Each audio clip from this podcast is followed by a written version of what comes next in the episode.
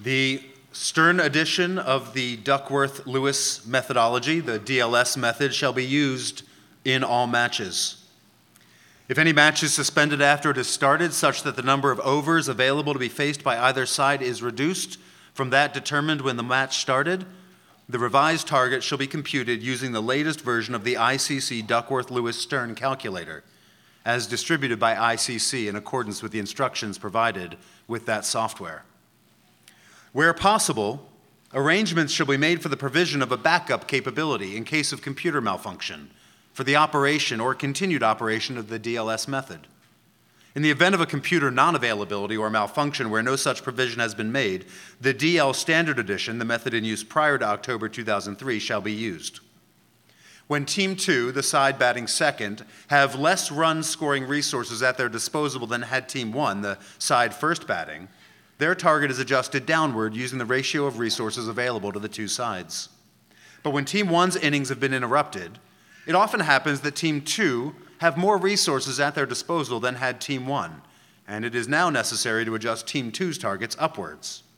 In this case, the adjustment is based on the runs that would be expected to be scored on average from the extra resources at their disposal. The number of these extra runs required is calculated by applying the excess resource percentage to the average total score in an, a 50 over innings, referred to here as G50. So reads a part of the International Cricket Council's instructions regarding the DLS method, which is a formula used to calculate fairly the winning side of a match that's been suspended by inclement weather. My guess is that if you, like me, aren't very familiar with how cricket is played, all of that sounded like maybe I was having a cardiac event in public, right? What's meant exactly by the, the number of overs available to be faced by either side? How do you figure out the ratio of resources? What exactly is a 50 over inning? Right, the rules are confusing when you don't understand the game that's being played. Uh, they sound weird and overly specific, uh, perhaps even a bit comical, because we don't really know what to do with them. We don't have the hooks to hang them on. We don't know what they're regulating and what it is they're trying to accomplish. Uh, my guess is that you probably didn't find that discussion of the DLS method interesting or compelling. But if you found yourself, for some hard to imagine reason, working as a match referee, for an important international cricket contest that was suspended due to rain, my guess is that you would open up the rulebook and be very glad to find very specific instructions about the Stern edition of the Duckworth Lewis methodology. Because you would need to know exactly how it is you're supposed to proceed. You would need in specific instructions for the different circumstances that you might encounter. I think that helps us a little bit as we come to the Old Testament book of Leviticus. Because if we're being honest, reading through Leviticus can feel like reading a bunch of instructions for really specific situations regarding a game that we don't know how to play. So just listen to the very opening of the book. This is Leviticus chapter 1, verses 1 through 9. The Lord called to Moses and spoke to him from the tent of meeting, saying, Speak to the people of Israel and say to them, when any one of you brings an offering to the Lord, you shall bring your offering of livestock from the herd or from the flock. If his offering is a burnt offering from the herd, he shall offer a male without blemish. He shall bring it to the entrance of the tent of meeting, that he may be accepted before the Lord.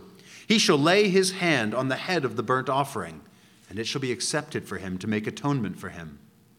Then he shall kill the bull before the Lord, and Aaron's sons, the priests, shall bring the blood and throw the blood against the sides of the altar that's at the entrance of the tent of meeting.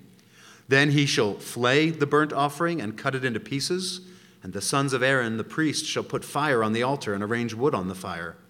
And Aaron's sons the priest shall arrange the pieces, the head, and the fat on the wood that is on the fire on the altar.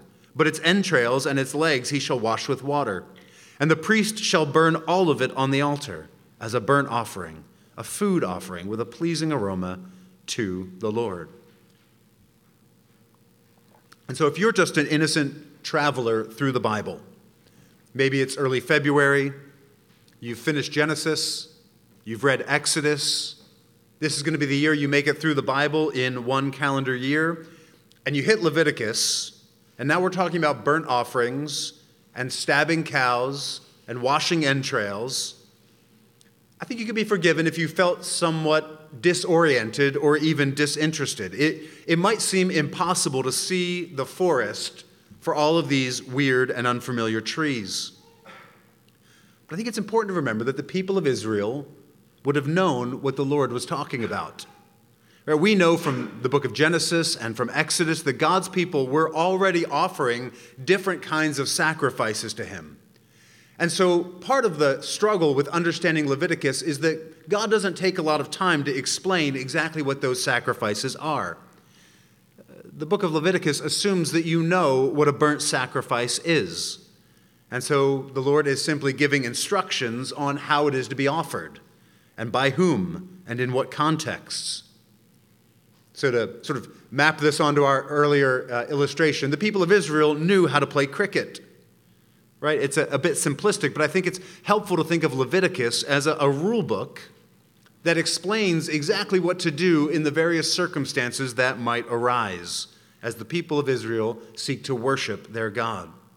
So, Lord willing, we're going to spend five weeks in this book, in the Old Testament book of Leviticus. As Seth mentioned in the announcements, that means we're going to need to go quickly.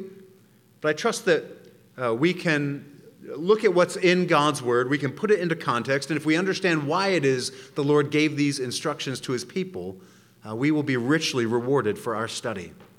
In fact, in a couple of weeks, I want to make the argument that Leviticus is actually the very center the very high point of everything we see in the first five books, in the, the books of Moses, in the Pentateuch, the law.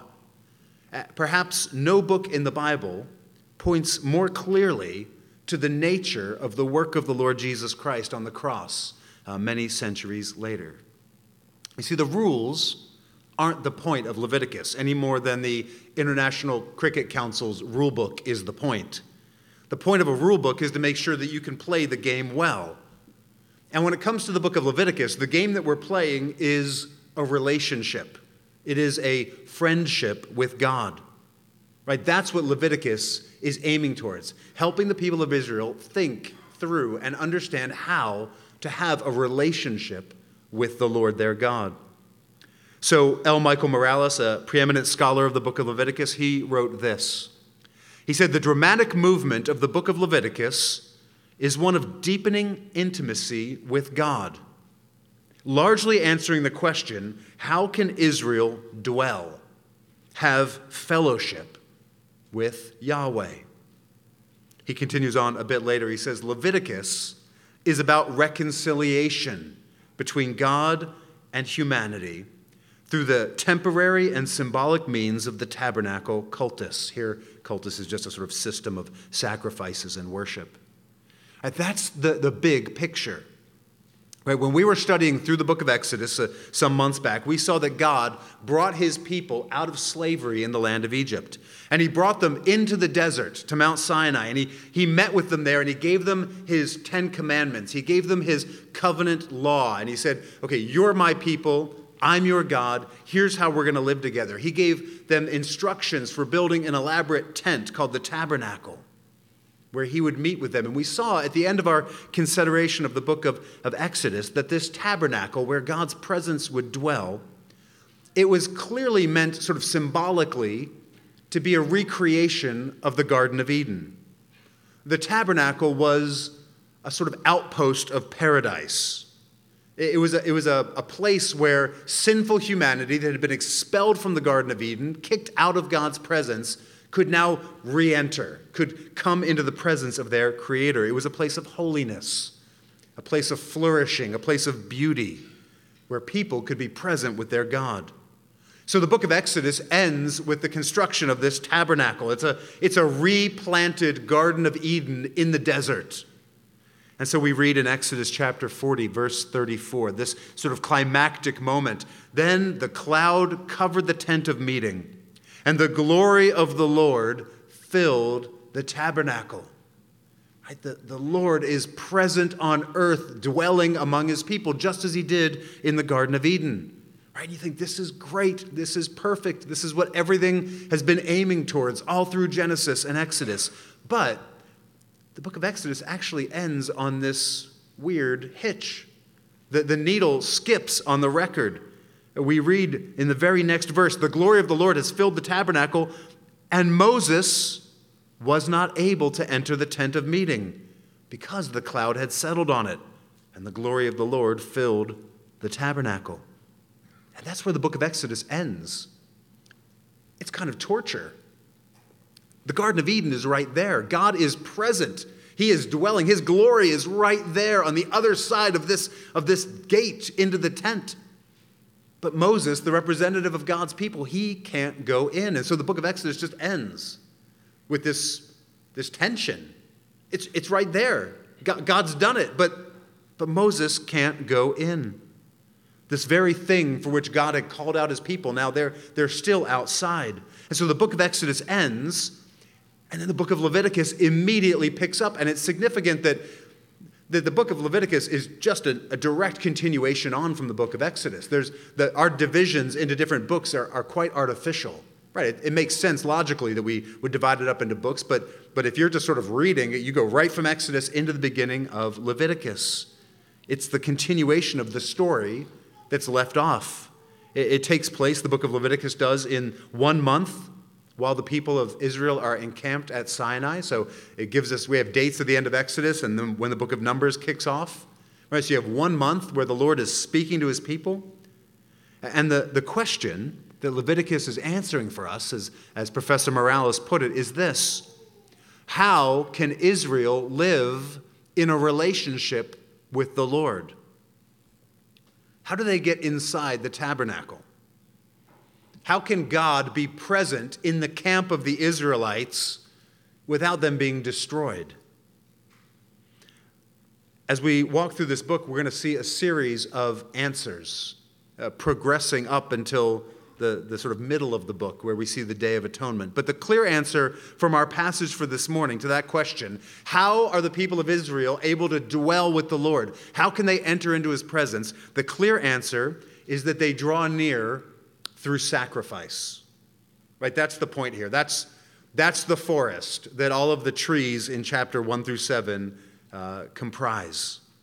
So we're going to cover seven chapters today. We're going to move quickly. We won't see anything like all of the details, but the structure of these seven chapters is actually very clear and pretty easy to understand. So if you have a Bible open, you can probably see this just from the way uh, the, uh, the editors or the publishers of your Bible kind of break things up. In Leviticus chapter 1, starting in verse 1, all the way through chapter 6, verse 7, you have the Lord giving instructions to his people about how to offer five different kinds of sacrifices.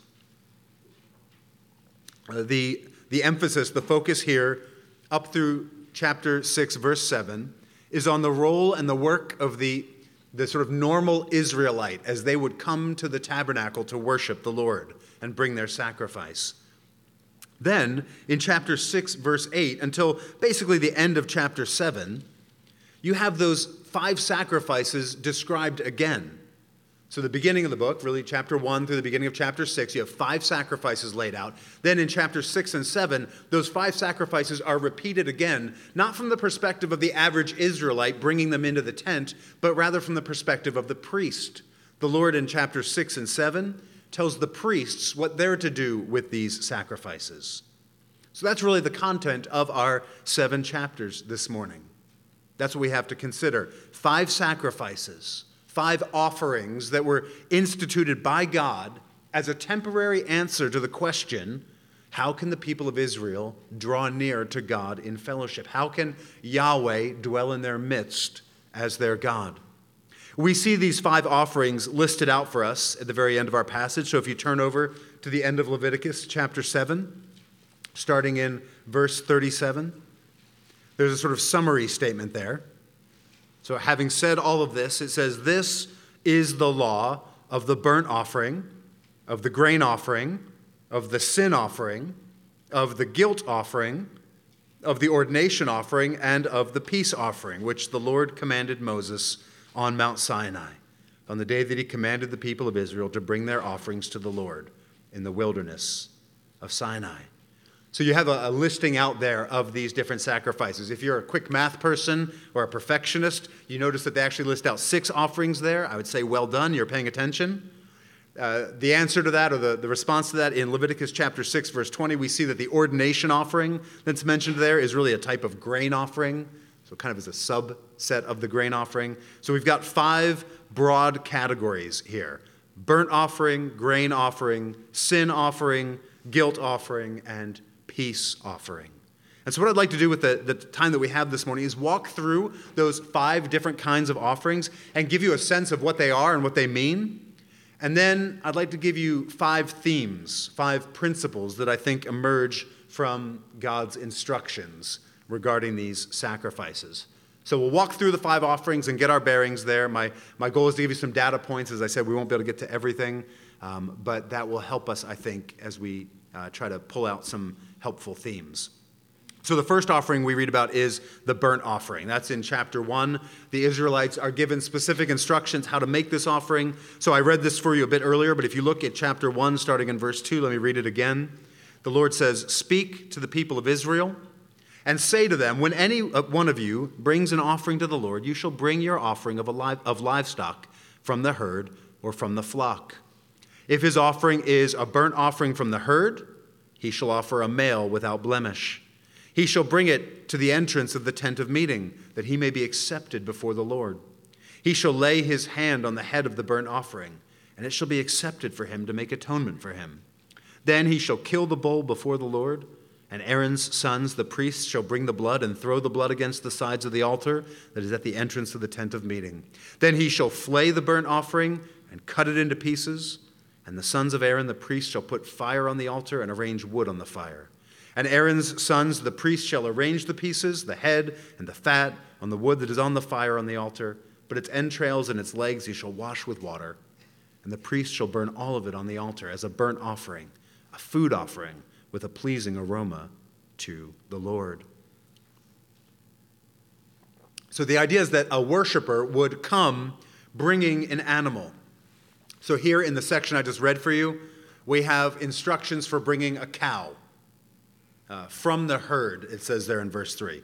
But if you look down in chapter 1, verse 10 and verse 14, you see instructions for making a burnt offering with a sheep, so something from the flock, it says there. And you even see uh, the instructions for offering a bird, right? It's assumed that not everyone can afford a cow, so some people might only be able to bring a sheep. Some people might not even be able to afford a sheep, and so they would be able to bring a bird. And so there are provisions in this chapter based on what it is you're able to offer. Uh, the person bringing the offering would come into the tabernacle, into this tent courtyard. They would come to the entrance to the tent of meeting, there in verse 3. They would, in verse 4, lay their hands on the offering. There in verse 5, they would kill it and bring the pieces to the priest. They would flay the carcass open and cut it into pieces. And then, verse 6, it would, they would give it to the priest to burn on the fire of the altar. It's referred to as the burnt offering because everything was burnt up. Nothing of this sacrifice was spared or saved. So when we get to chapter 6, as I mentioned, we see all these instructions repeated for us in chapter 6. Uh, and when it talks about the burnt offering, it, it looks at it from the perspective of the priest. So in Leviticus chapter 6, verse 8, uh, we read this The Lord spoke to Moses, saying, Command Aaron and his sons, saying, This is the law of the burnt offering. So now we're going to get it repeated, not for the sort of common worshiper bringing their sacrifice, but for the priest. So the Lord's going to tell the priest what to do. The burnt offering shall be on the hearth of the altar all night until the morning, and the fire of the altar shall be kept burning on it. And the priest shall put on his linen garment and put his linen undergarment on his body, and he shall take up the ashes to which the fire has reduced the burnt offering on the altar and put them beside the altar. Then he shall take off his garments and put on other garments and carry the ashes outside the camp to a clean place. The fire on the altar shall be kept burning on it, it shall not go out. The priest shall burn wood on it every morning, and he shall arrange the burnt offering on it, and shall burn on it the fat of the peace offerings. Fire shall be kept burning on the altar continually, it shall not go out. So, this burnt offering was the most common, It was the sort of foundational offering that the people of Israel would have had to give. Again, we're not really told the meaning of the burnt offering. Moses assumes, again, that we know the nature of the game that we're playing here. But scholars have noted that it seems to sort of highlight, this burnt offering seems to highlight three different ideas. One is the idea of consecration. That is to say, the burning of this animal with absolutely nothing held back gives the impression of a life completely, 100% yielded to the Lord. Right? it, it is a total gift. Uh, it's also a picture of purification. Right? The burning of the entire animal, it's a, it's a cleansing, it's a purging image. Right? Fire burns up impurities. In this case, it makes the offering acceptable to God. And thirdly, scholars have noted that there seems to be an image of transformation here, that the, the animal is, as it were, remade into something else. It is converted to smoke that's able to rise up uh, as a pleasing aroma to the Lord. Right, so that's the burnt offering. The second sacrifice we read about is the sin offering. So, as the name implies, these are sacrifices that are offered in response to someone's sin. So, we read about it in chapter 4, if you want to look there in verses 1 to 2. We have the context set for us. It says, The Lord spoke to Moses, saying, Speak to the people of Israel, saying, If anyone sins unintentionally in any of the Lord's commandments about things not to be done, and does any one of them, right? And then we get some instructions. Uh, the key word here is unintentional. Maybe you even picked that up in our reading from Hebrews 9 earlier in the service, that the priest would offer sacrifices for the unintentional sins of the people. And again, we'll see that that's the case when we get to the, the guilt offering as well. Uh, the idea of an unintentional sin is not so much that you didn't know you were committing sin, though there may be some element of that, but rather, as the book of Leviticus continues on, we'll see that the thrust of these unintentional sins are, are sins committed because of weakness or, or folly. So it's not what we might call, or what the Bible sometimes speaks of, like sin with a high hand, like we read about in Numbers 25, where someone publicly comes into the congregation of Israel and defies, sort of brazenly and publicly defies the law of the Lord in front of everyone rather unintentional sins are things like we see listed out for us at the beginning of chapter 5. Uh, for example, we see fa- failing to, to bear witness in a trial when you know fully well what the truth was, uh, uttering a rash oath, touching something unclean that you weren't supposed to touch. Right? The unintentional sin is a violation of God's law committed by someone who is part of the community of God's people. Someone who is, big picture in their life, committed to keeping the law, even if they fail at different times due to their own sin and weakness. In chapter 4 of Leviticus, we see a series of instructions for the different kinds of people that could offer a sin offering. So in chapter 4, verses 3 to 12, uh, you see uh, provisions made for an offering for the priest when he sins in chapter 4, verses 13 to 21, you see instructions for when the whole congregation sins. So maybe an example of this is what we read about in Joshua 9, where the people of Israel make a, a forbidden treaty with the Gibeonites. Uh, there in chapter 4, verses 22 to 26, we, we read about the, the offering of a leader who's committed sin. And in chapter 4, verse 27 through the uh, verse 13 of chapter 5, you have instructions for just individuals, for the, the common person, as it says there in chapter 4, verse 27. Uh, if they become aware of a sin, they can offer uh, a bull, a goat, a bird, or even some flour uh, based on their wealth and ability. It seems like the main thrust of the sin offering was, was to make a way for the person who became aware of their guilt to be cleansed and forgiven, to be furnished with a clean start. They could bring their offering, offer it to the Lord, right, and, and be cleansed of their sin. The third offering of the five is the guilt offering. So we read about that starting in verse 15, uh, 14 of chapter 5. It goes through uh, chapter 6, verse 7. So it's honestly not clear what kind of offenses required a sin offering and what kind of offenses required a, a guilt offering.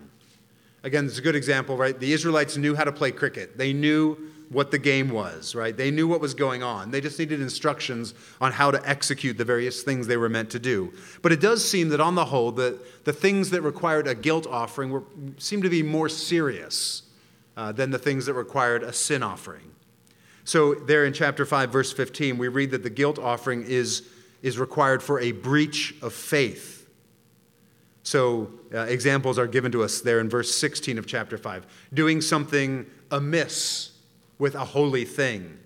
In verse 17 of chapter 5, violating a commandment, doing something that ought not to be done. Uh, chapter 6, verses 2 and 3, you see examples like deceit and oppression. Right? These guilt offerings were generally more expensive than the sin offering. Right? They required a male uh, animal, uh, which was a more expensive offering, instead of the relatively less expensive female. Right? The word that's translated as guilt offering had the sense of, of making compensation, right? Making reparation, paying back for the guilt. It seems that the purpose of this offering was to make restitution, right? To, to repair the sinner's broken relationship with the Lord. The fourth offering that we see is the grain offering. We read about that in chapter 2, verses 1 to 14. This was an offering of fine flour. Uh, as we read about there in chapter 2, you could, you could bring flour. Uh, you would have mixed it with oil and frankincense, according to verse 1 of chapter 2. Right, that would have made it expensive, sort of a luxury item. You could bring just the flour mixed that way if you wanted to. Uh, you could also bring a pre made loaf. You could bring a cake cooked on the griddle. You could, you, the only provision was that it couldn't be made with honey or leaven. Right? So, there in chapter 2, verse 11, we see those two things. That was sort of a symbol of corruption. So, there's no fermentation, there's no sort of death allowed in this offering. In verse chapter 2 verse 13 we see that these offerings had to be mixed with salt. It's called a, the salt of the covenant there. Salt was a symbol of permanence of, of, of being able to make something free from decay. Uh, it seems that the idea was to symbolize the enduring relationship between God and his people. And the point of the grain offering seems to be a sort of way of recognizing God's provision. It was a way of saying thank you to the Lord for what he had provided. And most of the grain offering was to be eaten by the priests, but there was, in chapter 2, verse 2, we read about a memorial proportion, uh, portion that was burned to the Lord. Right? The idea is that the, the worshiper is asking the Lord to remember them favorably, favorably as they offer praise and make their request to Him. Okay, so we're 80% of the way through. Fifth kind of sacrifice is the peace offering. And so we actually read about four different kinds of peace offerings in our passage. There's the normal peace offering. We read about that in chapter 3, verses 1 to 16. This could be a cow or a sheep or a goat sacrificed to the Lord. There was also a peace offering that functioned as a particular expression of thanksgiving. We read about that in chapter 7, verses 12 to 15. This was a normal animal sacrifice with loaves of bread added in. Again, an expression of gratitude to God for his favor.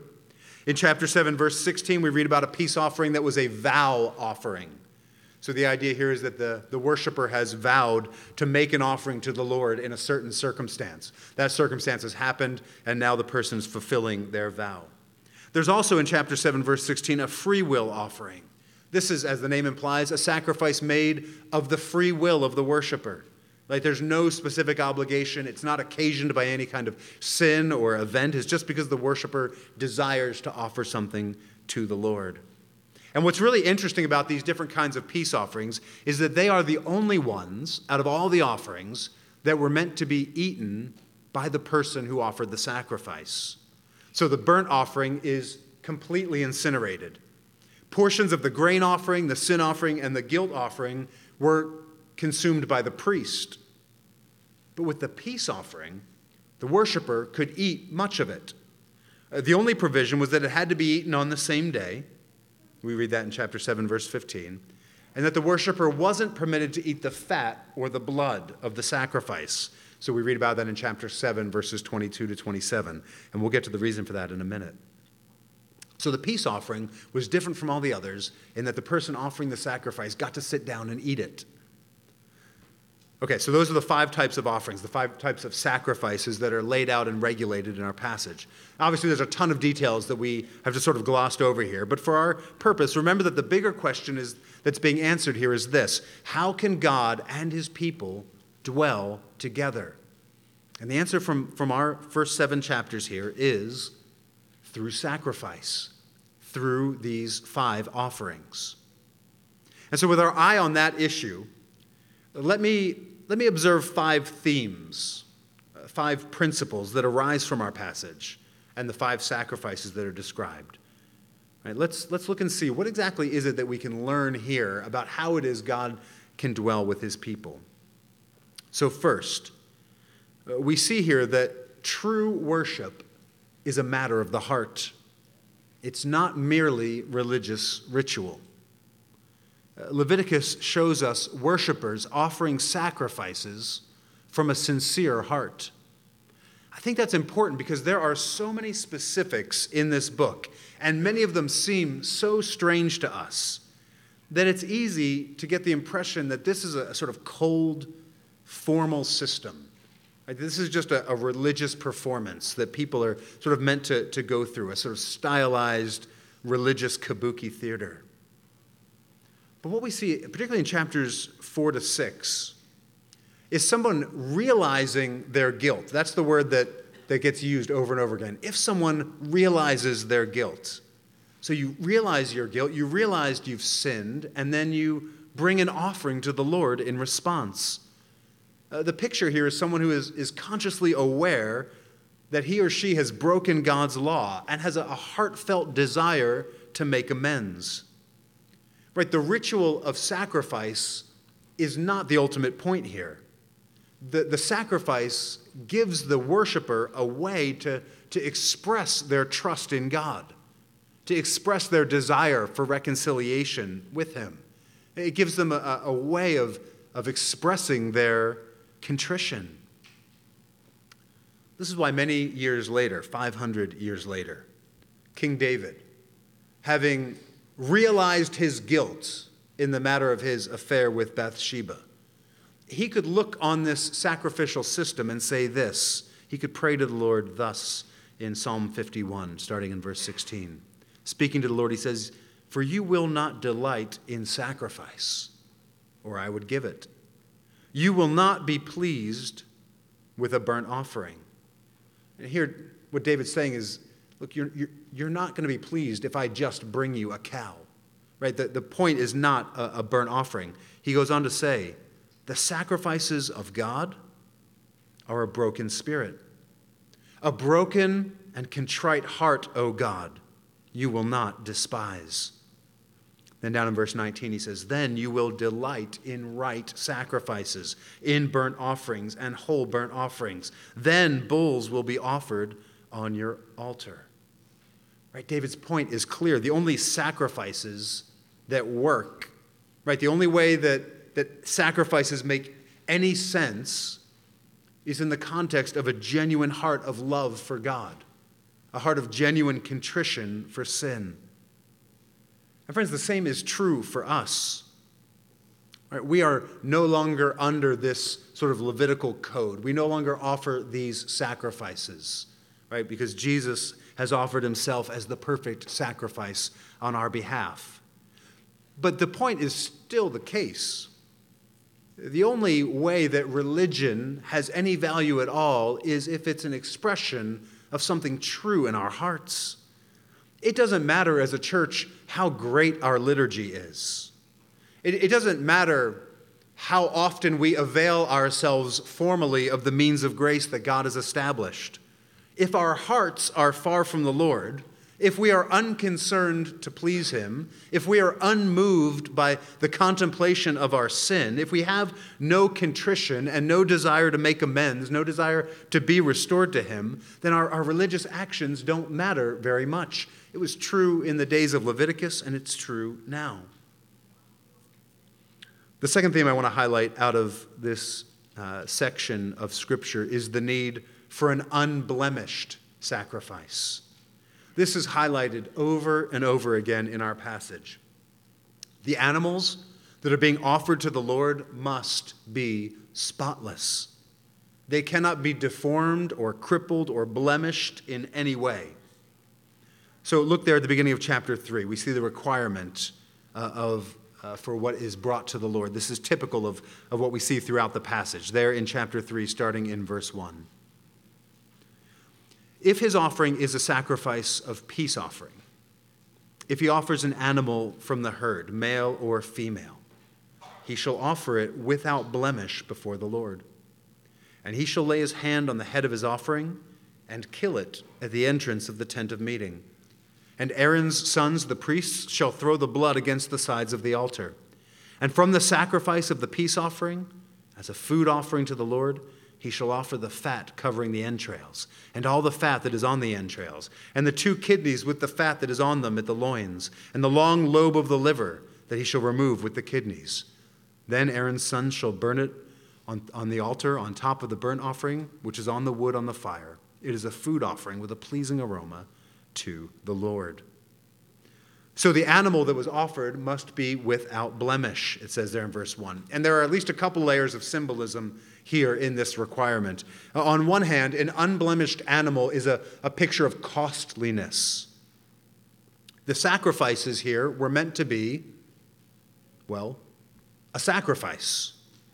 Right? Again, this is not a religious game where you would look out over your herd, spot the cow that's about to die figure out which cow really costs more to feed than you're really getting out of it at this point, and decide, I'm going to offer that one. No, the worshiper was to honor the Lord by bringing the best, by bringing their finest, their unblemished animal, and offering it to the Lord. Right? It's a picture of his of God's worthiness. Right? He, he is worthy of our very best. It seems also that's part of the, the point of the offering of the fat. Maybe you noticed that as I was reading, right? The fat is offered to the Lord. Remember a minute ago I told you that the peace offering could be enjoyed by the person offering it, except for the fat and the blood. Leviticus chapter 7, verse 23 makes it clear that this prohibition against eating the fat, it applies to cattle, to sheep, and to goats, not to birds. Now, this, despite what Christian diet books say, that is actually a thing. I checked on the internet. You can find books that tell you that Leviticus says don't eat the fat because God is concerned about your cholesterol. That is not true, okay? No, the Lord says don't eat the fat because fat was the very best thing. It was the most delightful, best tasting, uh, most tender, most calorie dense part of the animal. Again, this is a subsistence economy where you are trying to stay alive. That's pretty important. And so the Lord, He's not being selfish or unkind here. He doesn't actually need the fat, right? He's not actually, you know, He's not actually eating the fat. Instead, He is building into the system of worship of Israel the picture that He is worthy of their very best, that He's the one who actually gave them that cow. The whole thing belongs to Him. And so they're invited to come and to give Him the very best.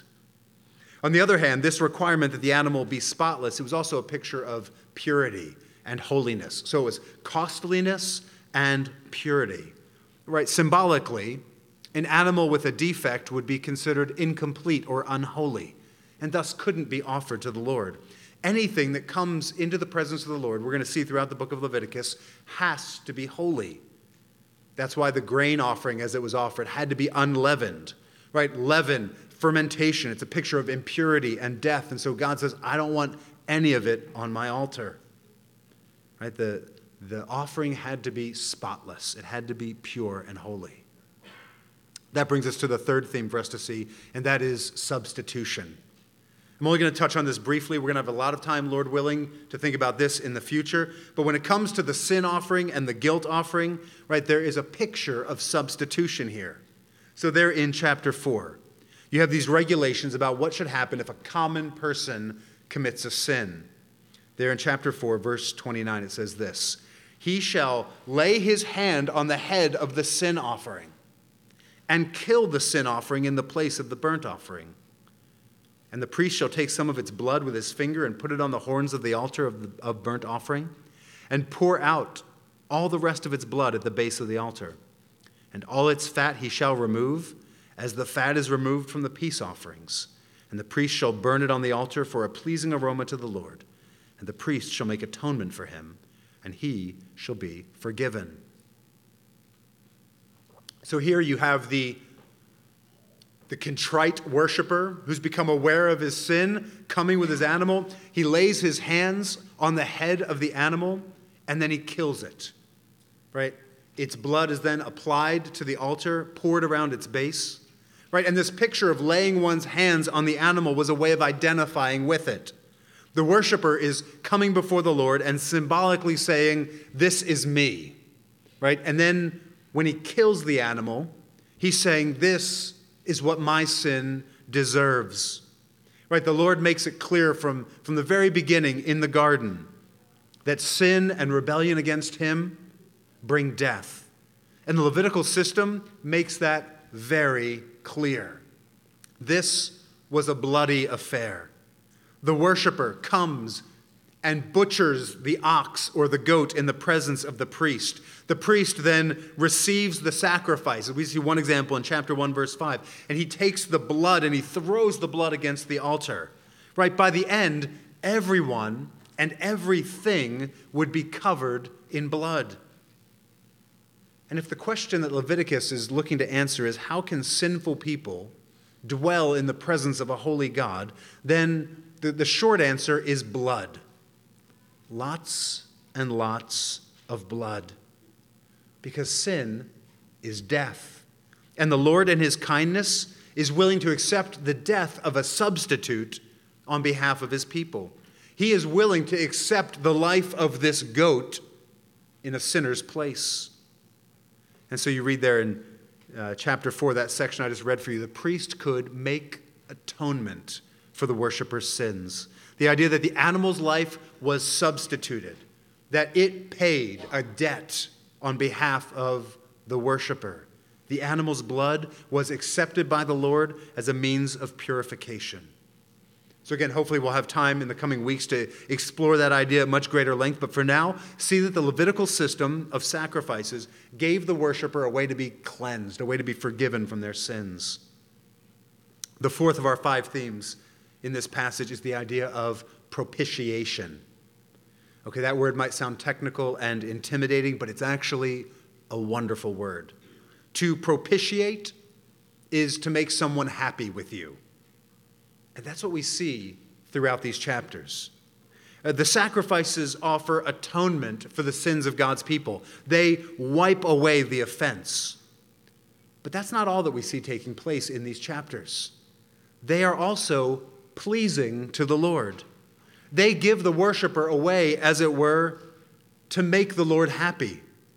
I think that's the meaning of this phrase that we see a pleasing aroma to the Lord. It appears, that phrase appears 11 times in our seven chapters. Let me just give you one example there in chapter 2, verse 9.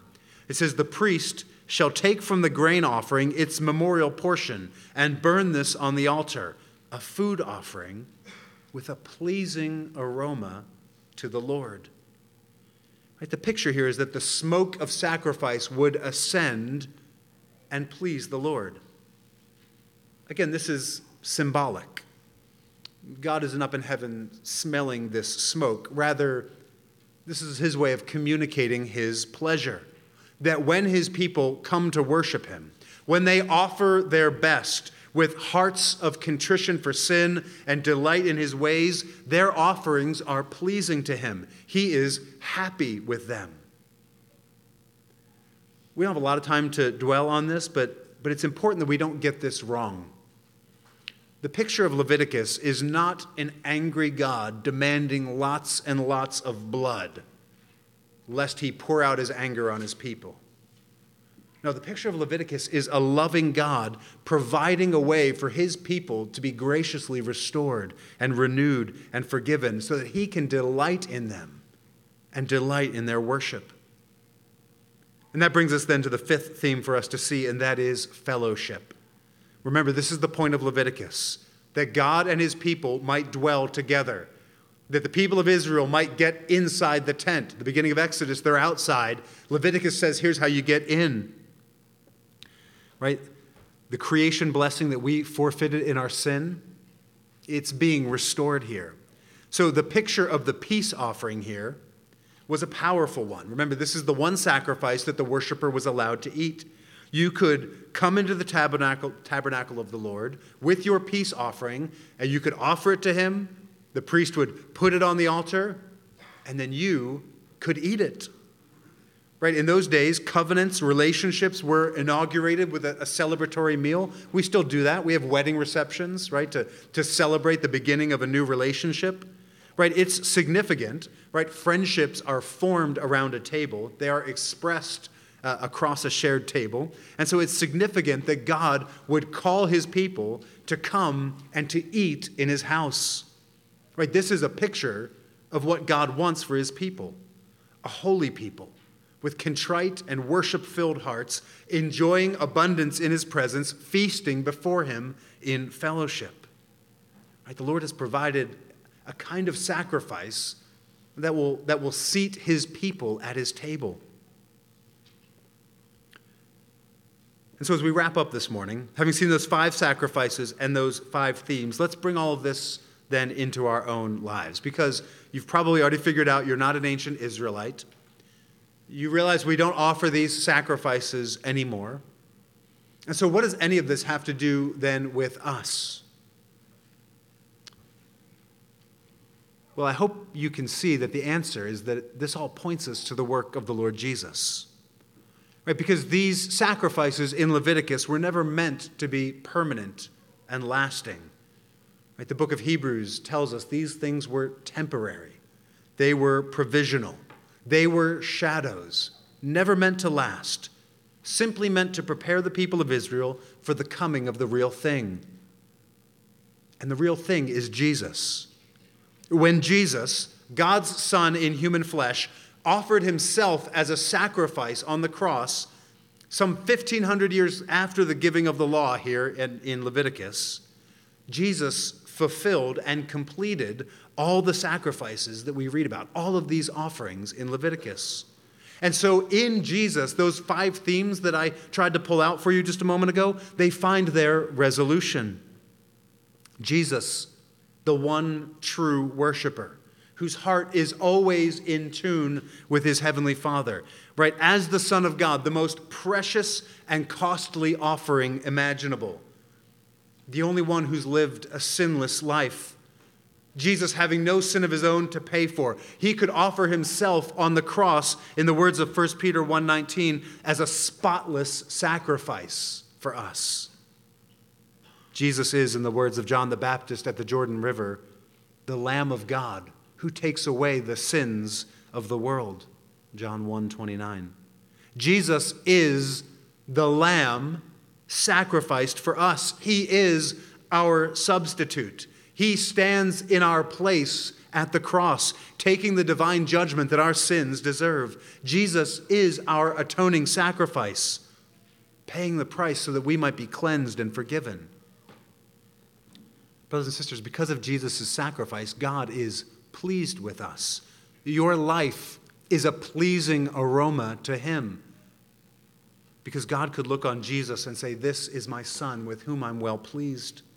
And when he raised Jesus from the dead, it was a sign that his sacrifice for us was acceptable and pleasing to the Lord. And so now, anyone who comes to Jesus, like those Israelites went to the tabernacle, in contrition for sin and in humble faith, that God will accept not a cow, but the offering of the Lord Jesus on the cross on his behalf. Anyone who comes to Jesus that way will be cleansed, will have his sins atoned for, will enjoy the pleasure and delight of the Lord. And, brothers and sisters, the end of all of this is fellowship with our God. Jesus offered himself as a sacrifice for us so that sinful people like you and me might, might not only be uh, accepted, forgiven, spared the wrath of God, though that's more than we could ever imagine or hope for. No, but what we see is that Jesus died much more than that. He died so that we could be welcomed into the presence of God, so that we could be delighted in as his children, seated at his table as honored guests. And so, in many ways, that brings us to the Lord's table. It's here at the Lord's table that we see the fulfillment of everything the sacrifices in the book of Leviticus are pointing to. Here, the sacrifice, the ultimate final sacrifice, is on display for us. The, the, the broken body of the Lord Jesus, infinitely more precious than even the, the most perfect bull or goat. The shed blood of Jesus poured out for us. In the Lord's table, God has given His church a way to live out this reality week in and week out. That these sacrifices were made for us so that we could be welcomed into fellowship with our God, so that we could be accepted, so that we could be invited to come and eat with Him. If the book of Leviticus begins with Moses and the people of Israel unable to enter into the presence of the Lord, unable to come and enjoy fellowship and friendship and the presence of God for which they've been delivered in Egypt, Leviticus makes clear the only way in is through a sacrifice, it's through blood, it's through death. And so when we come to the table, we are celebrating our highest privilege as God's people. We are remembering the Lord Jesus, that He offered His own body and His own blood for us so that we might come and feast with God. And so let's pray together, and let's come to the table as God's people. Oh, Heavenly Father, we praise you for your great holiness, that nothing impure, nothing unholy can come in and live and survive in your presence. We also praise you for your great mercy that you have not destroyed us in our sin, but you have provided a way for us to be cleansed, forgiven, for our sins to be atoned for. Lord Jesus, we praise you as the great sacrifice on our behalf. Your body was broken, your blood was shed so that we might be welcomed to this table. Holy Spirit, would you give us contrite hearts? Would you make us true worshipers? Would you cause us to delight in all that we have in Christ? And we pray these things in his name. Amen.